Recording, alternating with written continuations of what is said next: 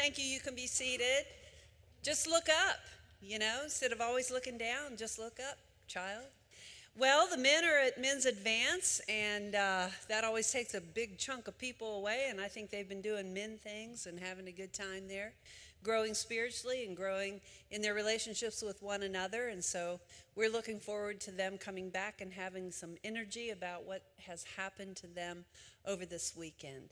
Well, this is a good time for you to check into Facebook. If you go to your social media, whatever platform you have and just check in and say, I'm at Salem Fields Community Church. That always tells people out there that it's a great place to go on a Sunday morning. We welcome everyone that's online as well. And uh, we're so thankful for um, you here today. And if you're a first time guest with us, we would love for you to stop out at the first time guest desk and uh, get a little gift there. It's not a big deal, but it's a little something that says, We're so thankful that you're here. We'd love for you to come back and check it out a couple of times to see if this would be a place that you could sense the presence of the Lord and worship with us. Also, there's a connection card in your program, and uh, you can communicate with us uh, about anything on that connection card. Keep your uh, information up to date there. We would appreciate that.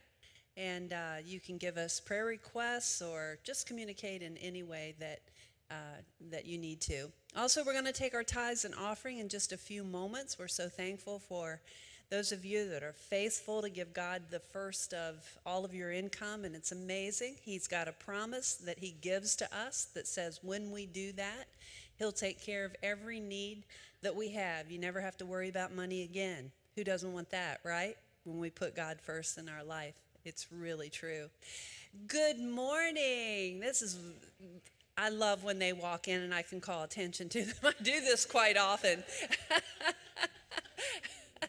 See, that'll show you to show up late, right? yeah, I know. I know. I and when I do messages, uh, like I'll have hidden messages for them, and I don't know. They're just my family that I pick on a lot. It's because I love you. well, next week we've got something really special, and you guys are going to love it. It's going to be a fun time. Watch this. All right, so I feel like uh, we done got close a little bit, so I can be a little bit more honest with y'all. Uh, I'm going through some new stuff in my life. Um, thank you. Um, I'm fat and I'm broke which means I need to join the gym, but I can't afford to. So what I have to do is walk around my neighborhood to get my exercise. So I need to talk to all you dog lovers. Stop walking your dogs with no leash. Cause I'm scared. And I'm tired of you looking at me like something wrong with me when I'm trying to verbally protect myself. Get your dog! Get your dog! You better get your dog!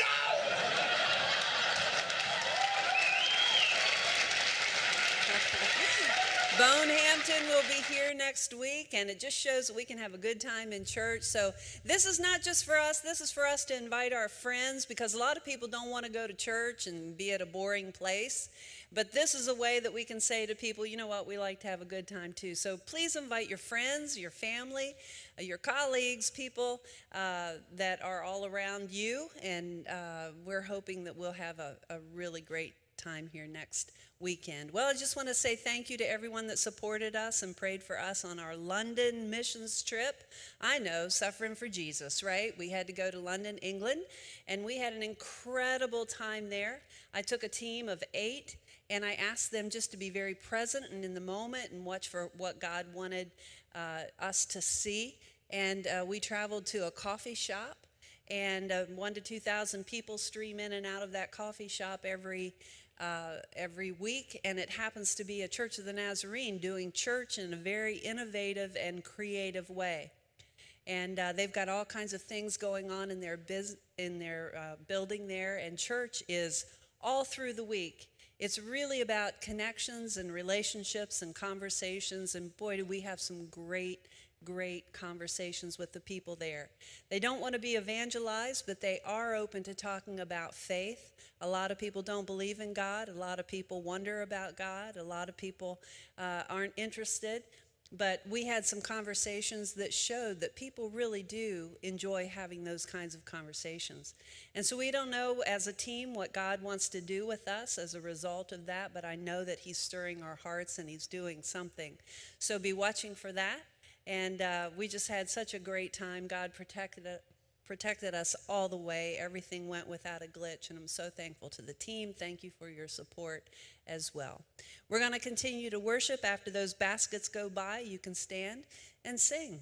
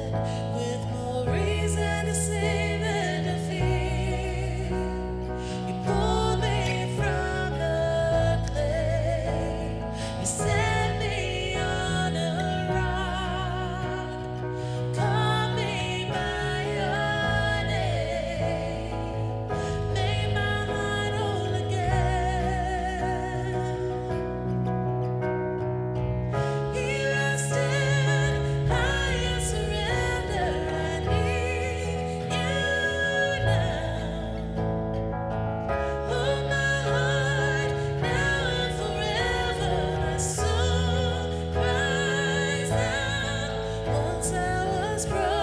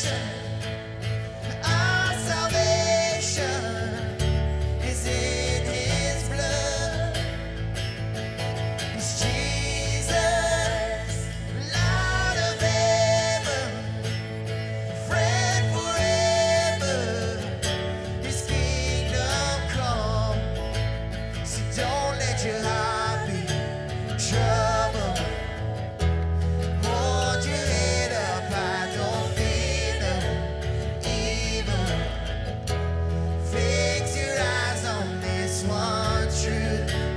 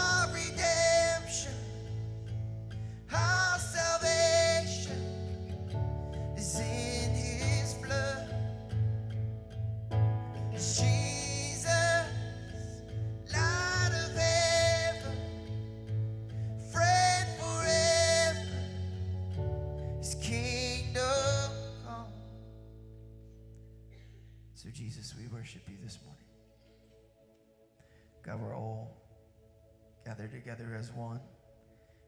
Each just a different story,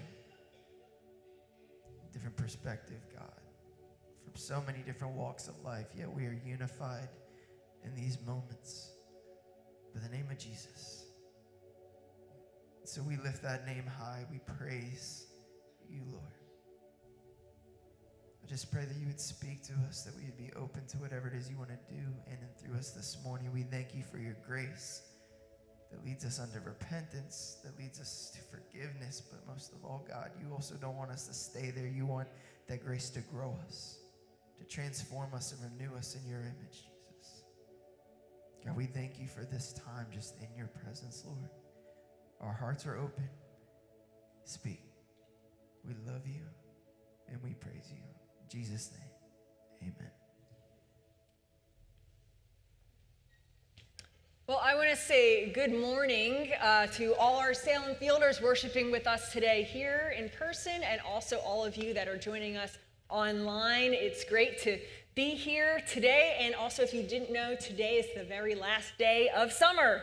So, fall officially, unofficially, boo, we have the mix here. It'll be 91 degrees tomorrow, though, for those of you that want to hold on to summer a little bit longer. Um, and I, if you're new with us, welcome. Um, I think you picked a great day to worship with us because um, today I'm going to talk about something that many of us, and many of us in this room, and people sitting around us here in this room, um, are facing right now. And we're going to kind of be real together this morning.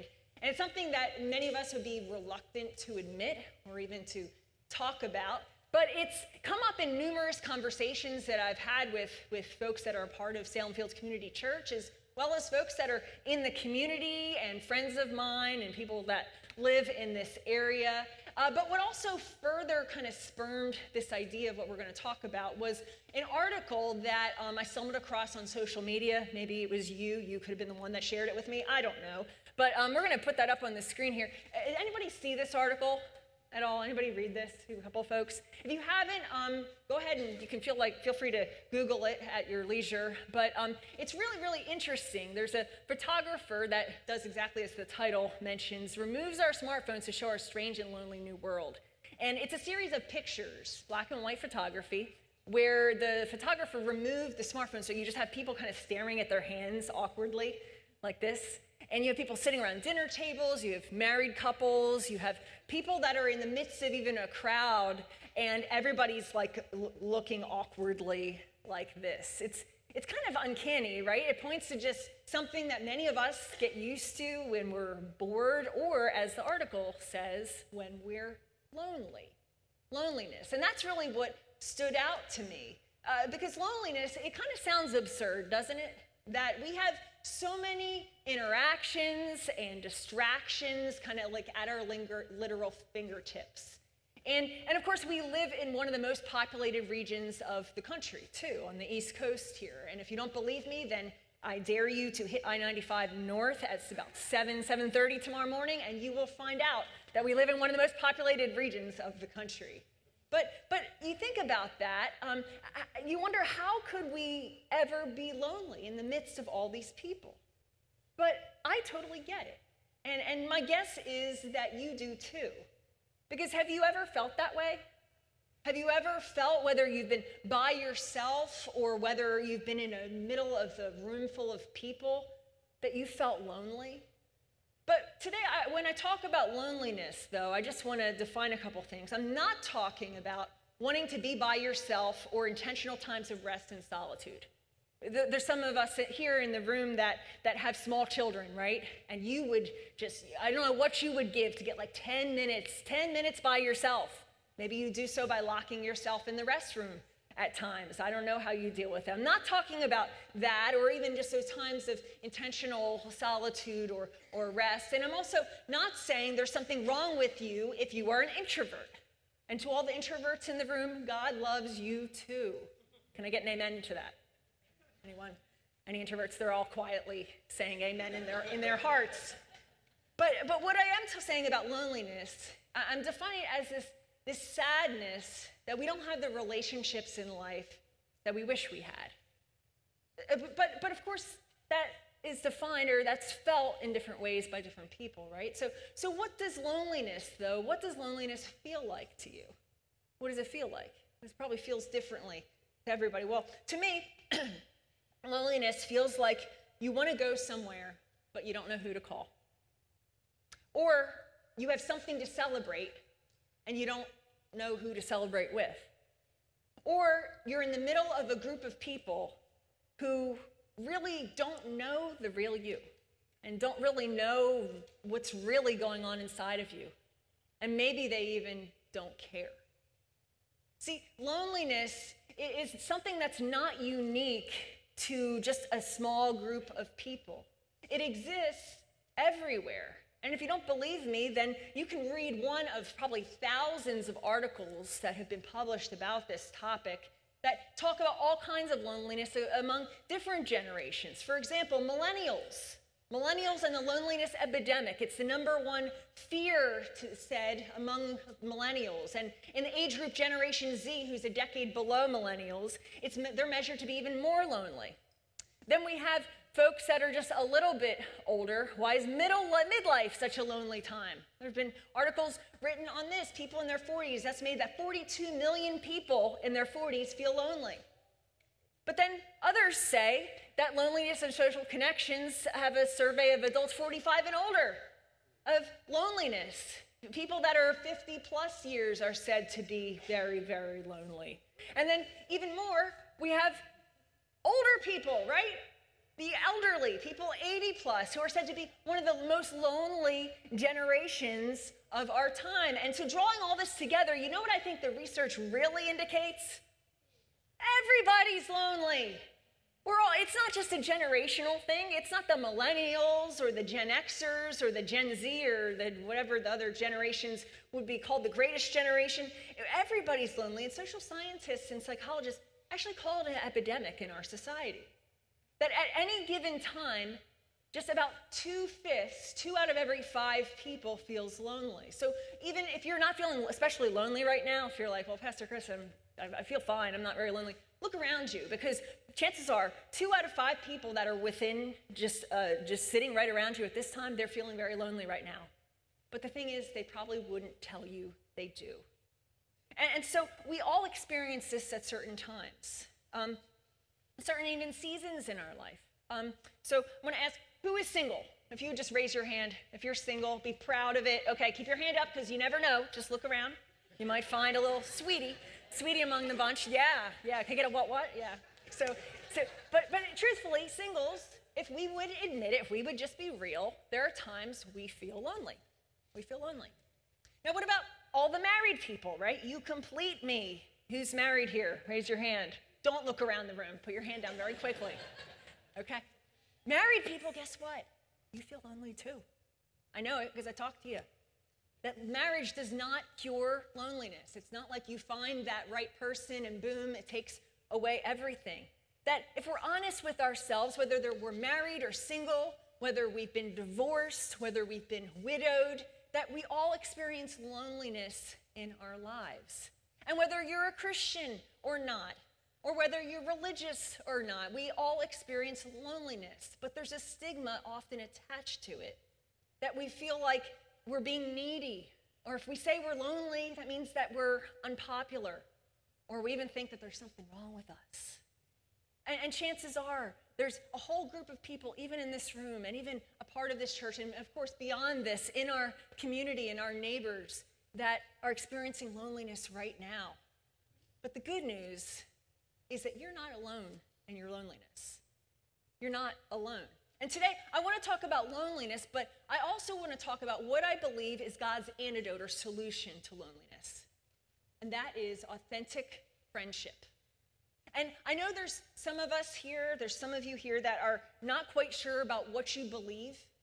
You're not quite sure about what you believe about the Bible or about God, and you're trying to put all these things together. And I want to let, be the first to let you know that we, you belong here. That Salem Fields is a place that you can figure that out and do so in a, in a safe environment, that we welcome you here. But regardless of what you actually believe about Scripture or about God, or even the, the whole creation story that's in the beginning of the Bible, in the book of Genesis, I, I don't think it's ironic or it's by accident that in Scripture, the very first problem encountered by humanity is, in fact, loneliness. And that tells us first that loneliness is not a sin. It's not a sin, it's not wrong to feel lonely. But it's almost comical because it's right after God creates the very first human being that God notices that there's something not right. And so today we're going to look at what is really the second creation story in the Bible in Genesis chapter 2. Genesis chapter 1 gives us a first version of the creation story. I invite you to read both, kind of compare, contrast them all. They're both a little bit different, but they point to the same God, a God of intention and creativity and order. And so we're going to start scripture today in Genesis 2, verses 4 through 8. And you can follow along on the screen. Also in your programs, there's some notes there that you can jot along with or just even follow along with the sermon and um, or open up your bible or bible app on your phone and follow along. So so genesis 2 says this this is the account of the heavens and the earth when they were created when the lord god made the earth and the heavens. Now no shrub had yet appeared on the earth and no plant had yet sprung up. For the lord god had not sent rain on the earth and there was no one to work the ground. Hint hint. But streams came up from the earth and watered the whole surface of the ground then the Lord God formed a human from the dust of the ground and breathed into his nostrils the breath of life. And the human became a living being. And now the Lord God had planted a garden in the east, in Eden, and there he put the human he had formed. So, so let's just pause there for a minute. What's, what's really interesting, intriguing, is that the Hebrew word, which is the original language that the scripture was written in, the Hebrew word for human is ha'adam, ha'adam, from which we get the name Adam, right? Ha-Adam. But, but it's interesting because Ha-Adam actually refers to humanity as a whole, not necessarily male or female beings yet. It's not until later in the story that the Hebrew words, they're actually totally different words, reflect the male and the female. So the first human that's created is really this, this human being that is later, as we'll see in the scripture, literally, literally split into two. The side is taken from this first human being to create male and female. Very interesting, huh? And so the writer then goes on to describe more of creation, of the garden and geography and rivers, and, and described all through that, that part of the scripture. But then the scripture continues in Genesis 2 verses 15 through 18. The Lord God took the human and put him in the Garden of Eden to work it and take care of it. And the Lord God commanded the human, You are free to eat from any tree in the garden, but you must not eat from the tree of the knowledge of good and evil. For when you eat from it, you will certainly die. And the Lord God said, It is not good for the human to be alone. It is not good for the human to be alone. So, so what happened here? Well, the very first thing is that God creates you, the human being and he puts the human being into the garden, and immediately God notices, like that, that there is a problem. Which makes me ask the question though wouldn't God know the problem before he created the human? Think about that. And, and, honestly, I did some research on this. I don't have an answer to that question. It's just something a little extra for you to chew on. And I think that tells us, though, that scripture sometimes gives us great answers, but it also poses to us some great questions. But the first problem that God encountered was loneliness. It is not good for the human to be alone. And we have to realize that that is a huge, that is a big statement of God, because that lets us know that God notices, God knows, God cares. And maybe there's somebody here right now today that that's all that you need to hear. You don't need to hear even the rest of the sermon. You can even tune out, but you just need to know that there is a God who knows, who listens, and who cares. And that you are not alone. See, He's a God who knows what it's like to lose someone. He knows what it's like to walk through a wilderness. He knows what it's like not to be understood. And He knows and He cares but let me first just guard against a couple of ways that we sometimes interpret this passage. See, this passage is not talking specifically about marriage here yet, just yet. See, even later in Scripture, in the New Testament, the Apostle Paul even says, if you can help it, don't get married. See, it's not saying though that this is the that marriage is oh that's the solution. That whole idea of of people coming together, it, it could be a part of it, but that's not the full story. And it's also not saying that being alone, being by yourself is bad or that solitude is bad, because later we see that Jesus, he has to escape from the crowds in order to be alone. Just to take a deep breath in order to be with God. That's not a bad thing. What God is getting at here is that for human beings, it's not good for human beings to do life alone. That's the problem. It's not good for human beings for us to do life alone. So I want to ask you when in life have you experienced the greatest loneliness? Think about the answer to that question. Was there a time in your life that you experienced just really, really great loneliness?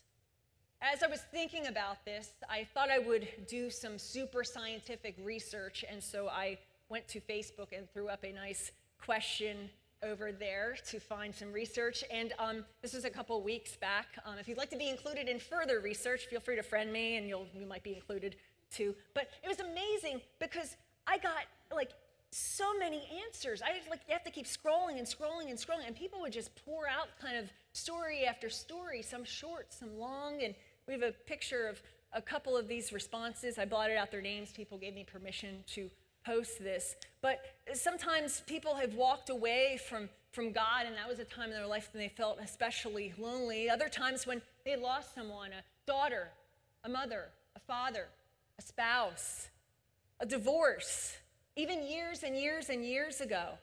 Someone said, even in the last 12 months, including right now.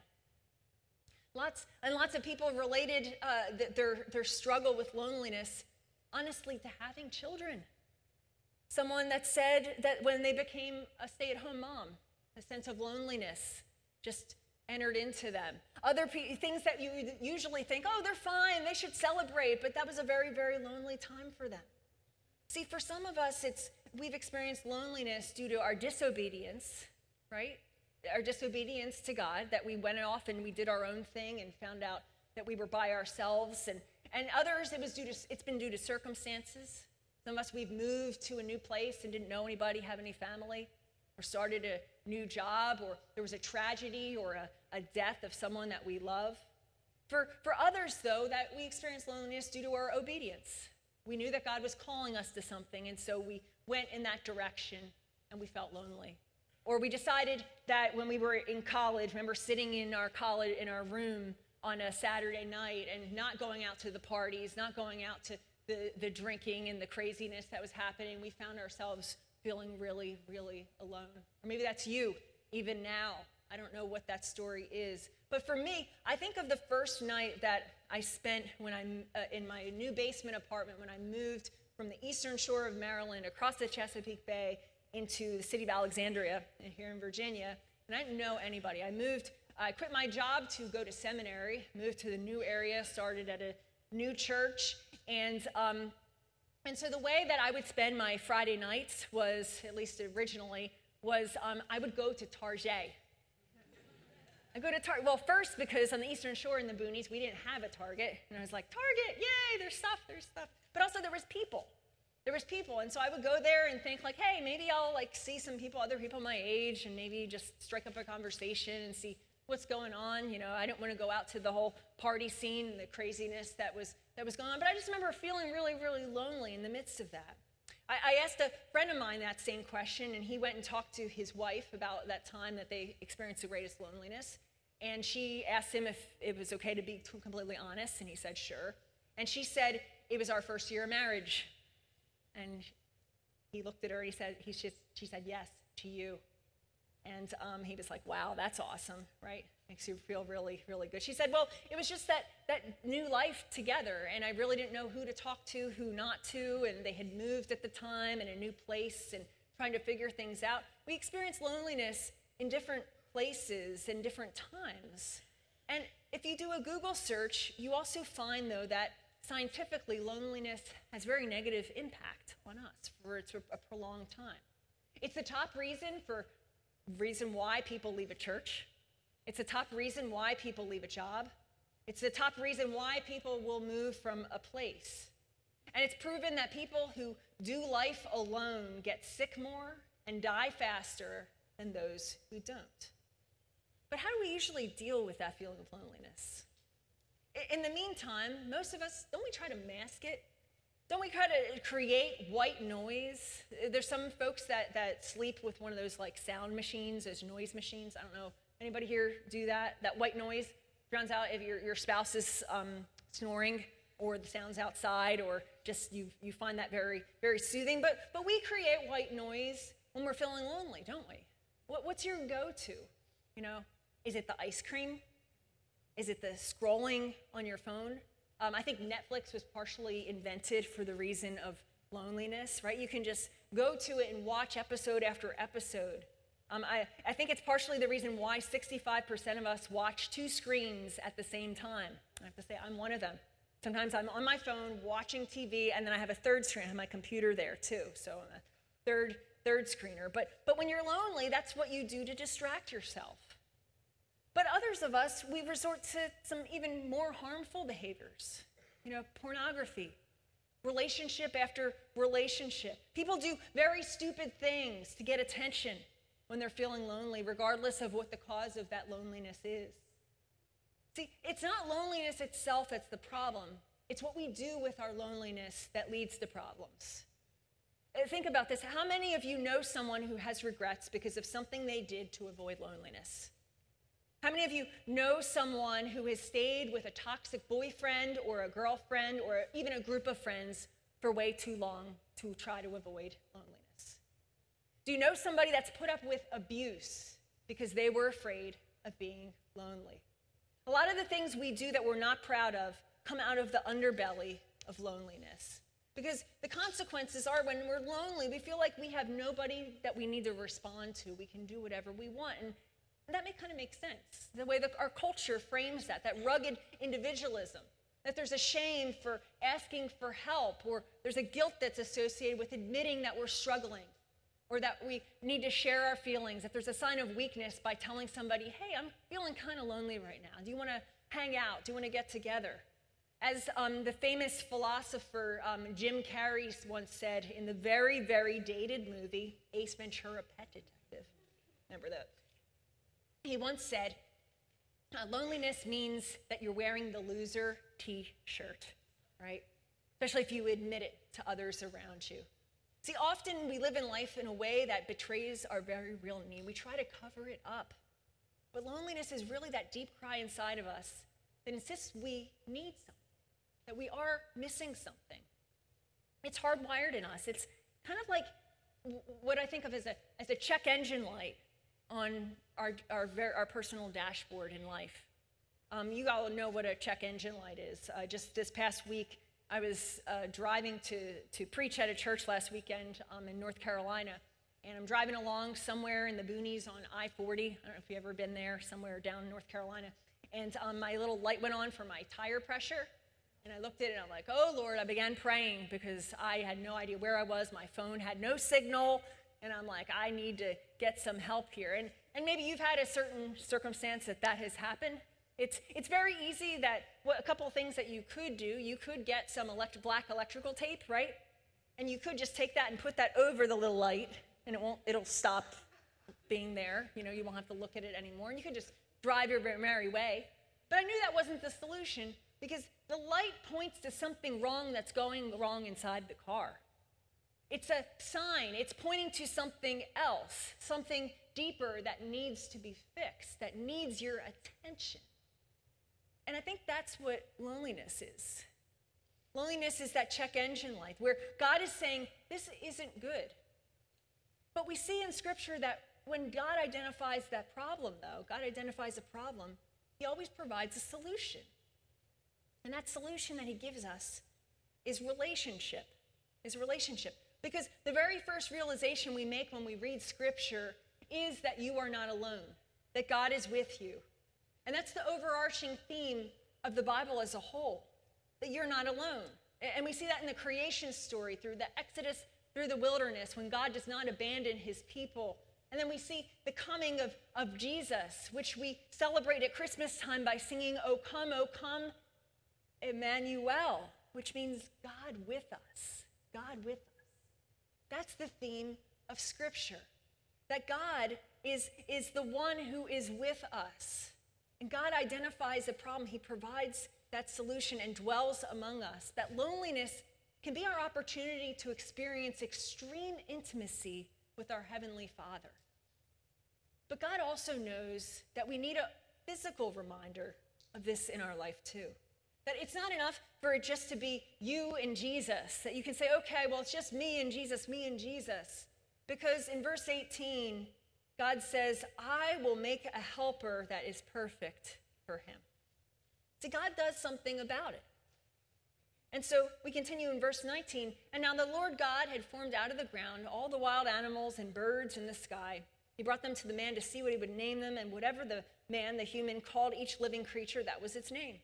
And so the man gave names to all the livestock, the birds in the sky, and the wild animals. But for the human, no suitable helper was found. So, what's the first thing God does to try to solve this problem? He says, I'll make a helper that's perfect for him. He gives us pets. Right? Did you know that pets are in the Bible? Isn't that fantastic? Right? We have the dog people, the cat people. We have, I like the guinea pigs, which, by the way, side note, um, if you go to PetSmart, they actually have guinea pig costumes. If you're having a really bad day, just Google that online and you'll, you'll smile in no time. But, but he gave us pets, right? Um, it's amazing. It's kind of the, this idea of companionship, and we find companionship in our pets, right? It's that unconditional love. Who's sometimes the only one that's happy to see you at the end of the day when you get home? You know, you have the, the smiling dog that just runs on up to you, or the cat that just sits in your lap. You know, it's just a, an amazing, amazing thing. I have a friend that when she got married, um, she decided to uh, go, she and her husband decided to go along the kind of biblical progression of things to before they had children. And she says, Well, what we're going to do is we're going to get a plant first. And if we can keep the plant alive, then we are going to get a fish. And if we can keep the fish alive, then we are going to get a dog. And if we can keep the dog alive, then we will start trying to have children. And she says that was a success. Maybe you can try that if you're getting married in a couple weeks or in the future. But, um, but this idea of pets, right? That they shower us with an unconditional love, but the thing is, they're not a true solution to loneliness. The scripture says, but for the human, no suitable helper was found. They don't solve that real thing that we're missing. See, after somebody wrongs you or breaks up with you or stabs you in the back, isn't it common to say, isn't it easy to say, well, I can just have my puppy, right? Fido is all I need. I can just have my cats and that's good. It can be really alluring. And maybe there's, I don't know, maybe I'm crazy, but maybe there's somebody that needs to hear this today that you've replaced people with pets. You're still missing something big in life. That's what God's pointing to here. And so, what does God do? Well, the story continues in verse 21. So the Lord God caused the human to fall into a deep sleep. And while he was sleeping, he took one of the man's ribs, the, the Hebrew points to really taking his side, and then closed up the other place with flesh. And the Lord God made a woman from that side, from the rib he had taken out of the man, and he brought her to the man. See, God shows us that the solution is it's good to have friends. See, it's not good for humans to be alone, to do life alone, but it is good to have friends. God creates another human being because He knows and He's designed us to be better together.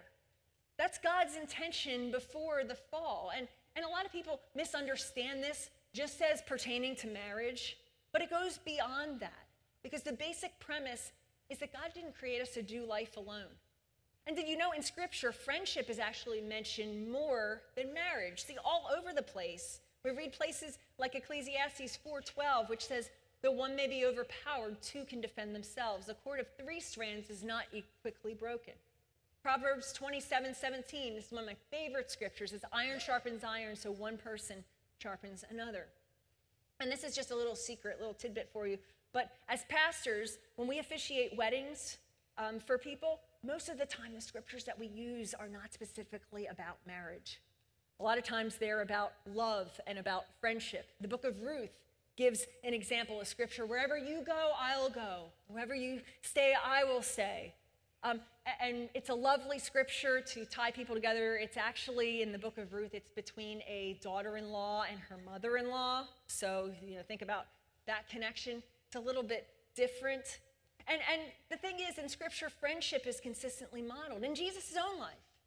Jesus was not married, but he surrounded himself with close friends, even among crowds. And he says this in John 15 15 I no longer call you servants, he says this to his disciples, because a servant does not know his master's business.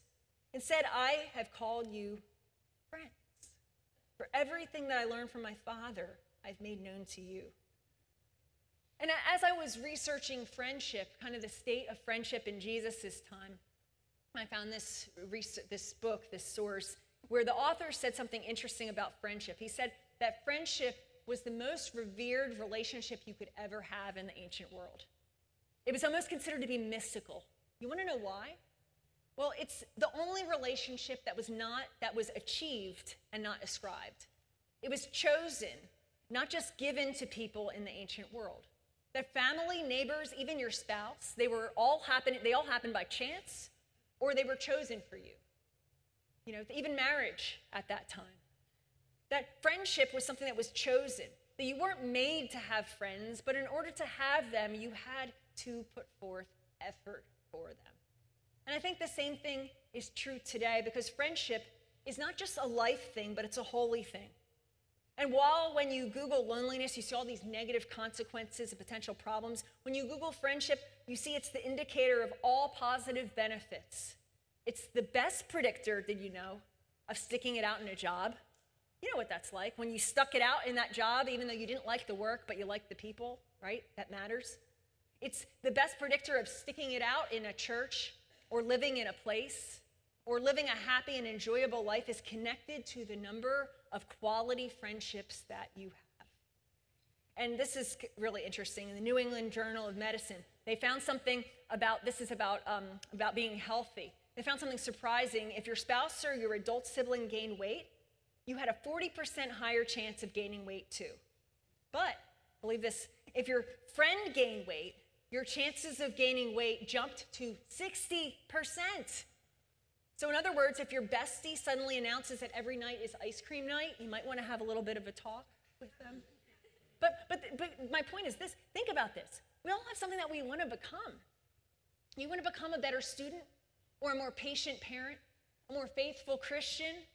What if the decision to become something is really a decision to become friends with someone? Because you and I, we might be one friend away from becoming a better spouse or a better parent or a stronger Christian, or we also might become, be one friend away from becoming a worse one. Because here's the thing about friendships they're beautiful and they're holy, but they also take this thing called work. They don't just happen. That when we look at scripture, we see the story of the early church in Acts 2 when Jesus has ascended to heaven and told his disciples, Tag, you're it right? You are going to spread my good news. It's your turn to, to show this to the world. Acts 2 says this they devoted themselves to the apostles' teaching and to fellowship, the breaking of bread and to prayer. Everyone was filled with awe at the many wonders and signs performed by the apostles. All the believers were together and had everything in common. They sold property, possessions to give to anyone who had need.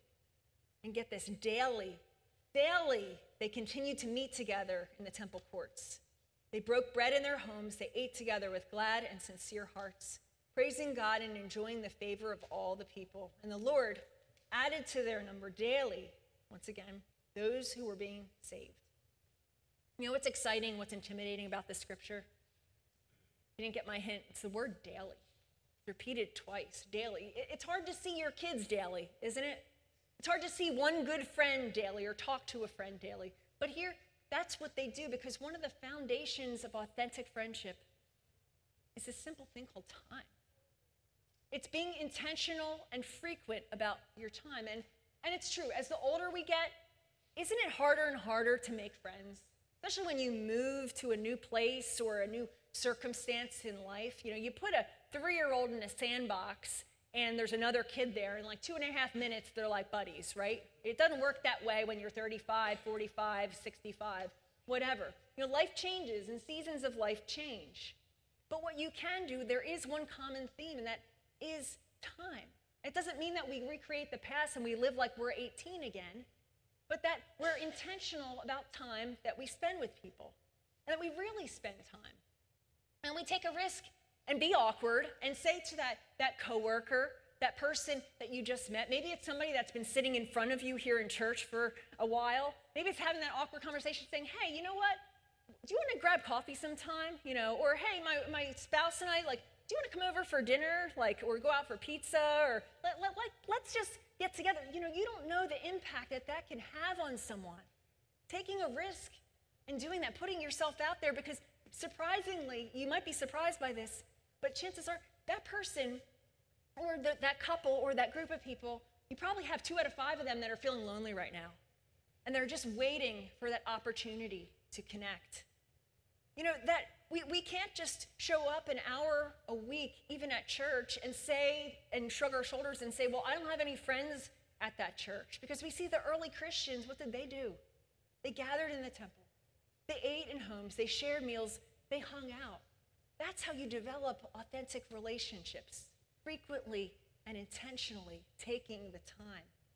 That we feed the fire that way, that we don't rely on the embers from long ago, that we need to feed the fire again and give God the time and the space to work in our midst.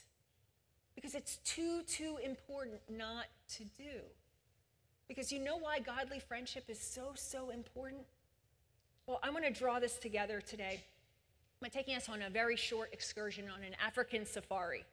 And um, we're going to show a, a video clip that I think illustrates this whole concept, but also the power of what it means when we are better together. And so I'm going to be your narrator today as we show this video. So, so that's you. You're standing there. You are a water buffalo, believe it or not. And there is a lion. Eh, He's prowling around. Scripture says, like a lion are the enemy of our souls. And we each have, the lion looks different for each of us. But he's ready to attack. And before you know it, there's a second one. And you're there by yourself. You think you can handle it. You say, oh, yeah, I'm good. I can fight him off. I can do this by myself.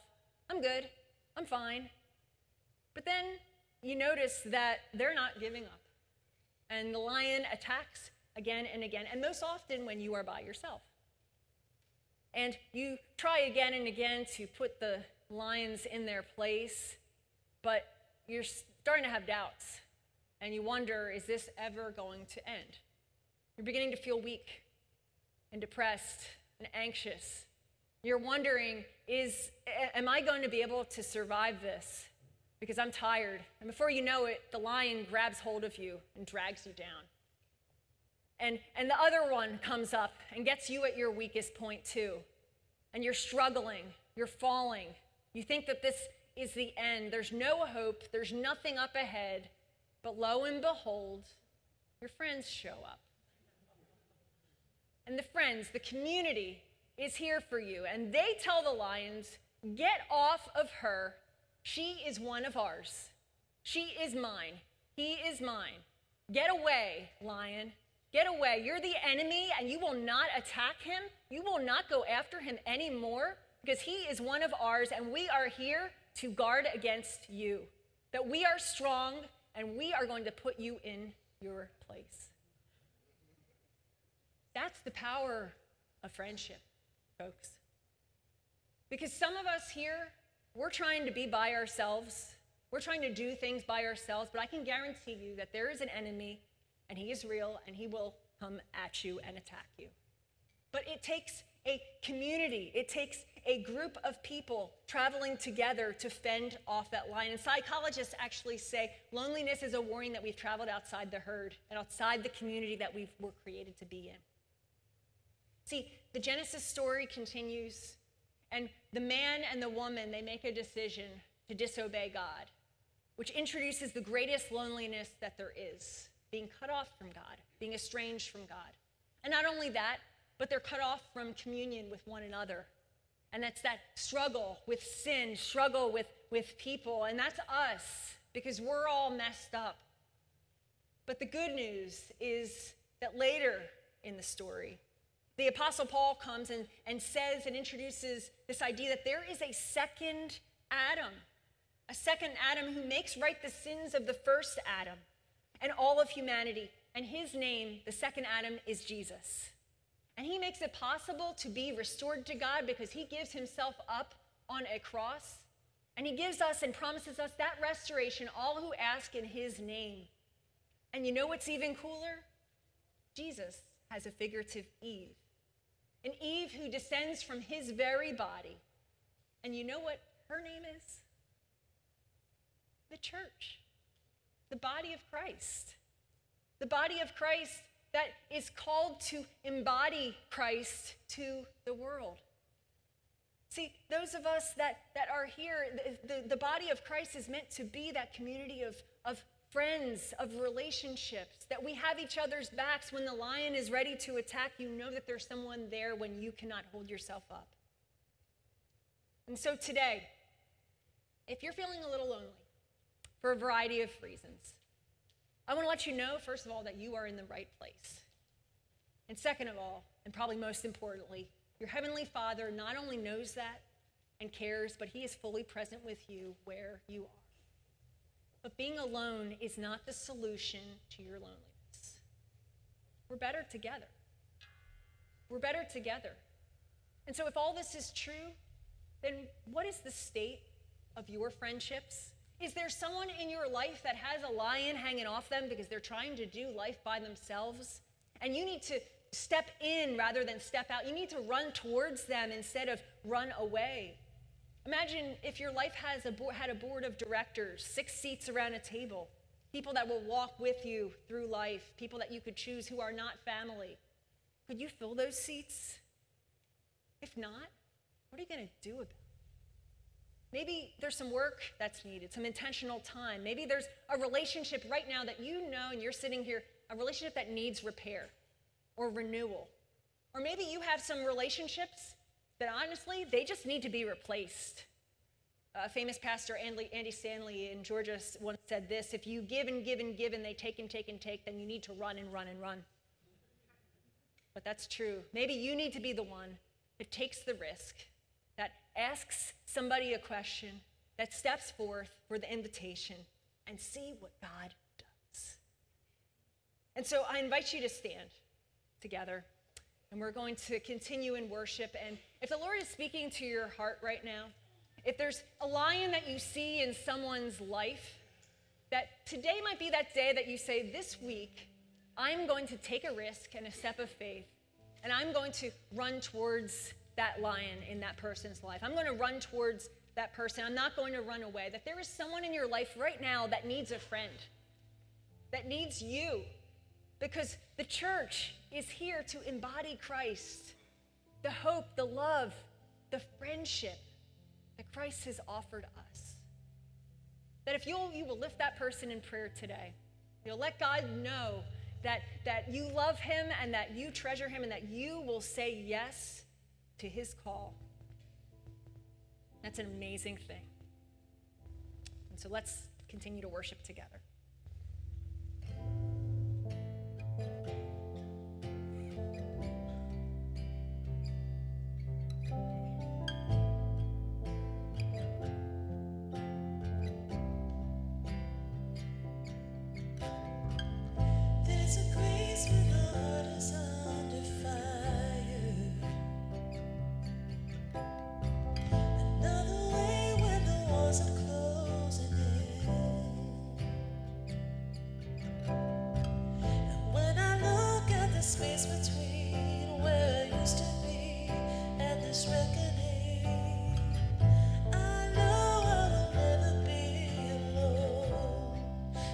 Was another in the fire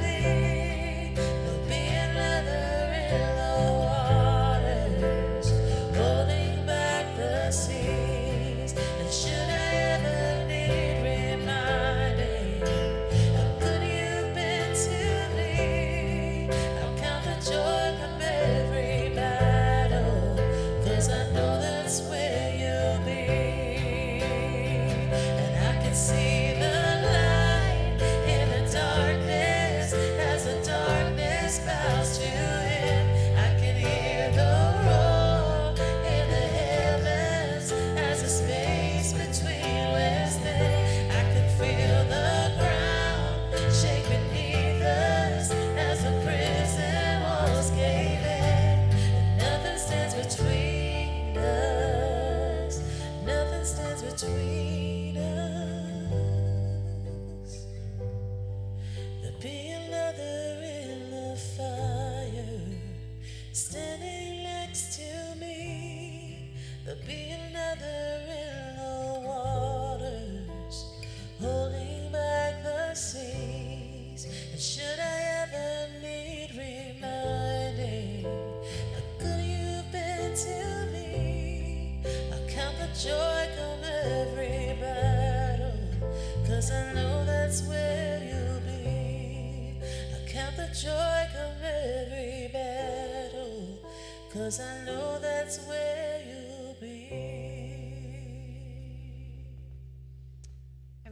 Father, we thank you so much for the way that you never leave us alone, Lord. How that that even in our stories that before we even knew you, you were pursuing us.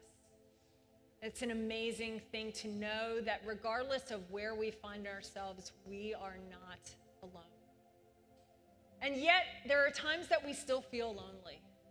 And, and I want to ask today, um, just with, with everyone's eyes closed, please, if, if you're feeling lonely right now and you can just say, Pastor Chris, if you can just pray for me, I'm just in a lonely place. If you would just raise your hand, that way I can do that. Just be real. Yeah, thank you. It's just being real and honest. Yep. And, and God sees you, God knows, God cares. That, and, and, and we can let you know that you are not alone in your loneliness. And that there's, there's some of us here too that, that have, have someone in our lives that needs reaching out to, a relationship to be restored, or someone that's just been on our heart or mind and we've just been hesitant to, to say something to or even invite over. Lord, that you would give us the courage to stand out, to take that risk, and, and, and just give to you, to offer to you, to say, God, I just want you to do something here. If I can be an instrument that you can use, then use me. And if that's you today, if you say, I am willing to be a friend to someone who's lost or lonely or just hurting at this time or just in need of someone in their life, if you would just raise your hand, this is a commitment to that, to say, I want to be a friend to somebody. Thank, thank you. Thank you. Because it's an amazing thing to see what God can do in our midst. And yet, the, the most important relationship that we can have is that relationship with Jesus, that He offers to us freely. We don't have to do enough good things to earn it because He gives it to us by His grace. We just have to receive it. And if there's someone here today who has never done that, who has never said, Jesus, I want you to come into my life. I want you to be my Lord and Savior. I'm tired of doing my own thing. I'm try- tired of being alone, that I want you to empower me. I want you to be the King and Lord of my life. If, if there's someone here today or worshiping with us online who you've never done that before, if you would just quickly raise your hand, you would raise your hand and to say, Jesus, I want you. I see you. I see you. God sees you. Amen. Amen. It's an amazing thing to, to say, Jesus, I, I turn away from my past and I turn towards you and I make me a new creation. That in his word he says that he will make us new. And that when we walk with him, we follow the, the path of light, the narrow path. and that He will guide us all the way. And if that's you, then uh, we'll have a pastor that's outside at a table where you can visit and we can just explain to you a couple of next steps. What a celebration that is to accept Jesus into our lives and our hearts and have Him as our Savior. And for all of us gathered here today, that we can continue to be lights in the midst of darkness. That we, instead of doing our own thing, we can fend off someone else's lion when they are under attack. That we would have the boldness and courage to step out in faith, to serve the Lord in every capacity, to share his light and hope to all around us, everywhere. And Lord, we thank you in this day and we pray this all in Jesus' name. Amen. Well, thank you all for joining us today. Make sure you join us next week. Don't miss it. Bone Hampton live here. Invite a friend. And before you leave, turn around and say hi to neighbors, greet them, and share with them the love of Christ. We'll see you next week.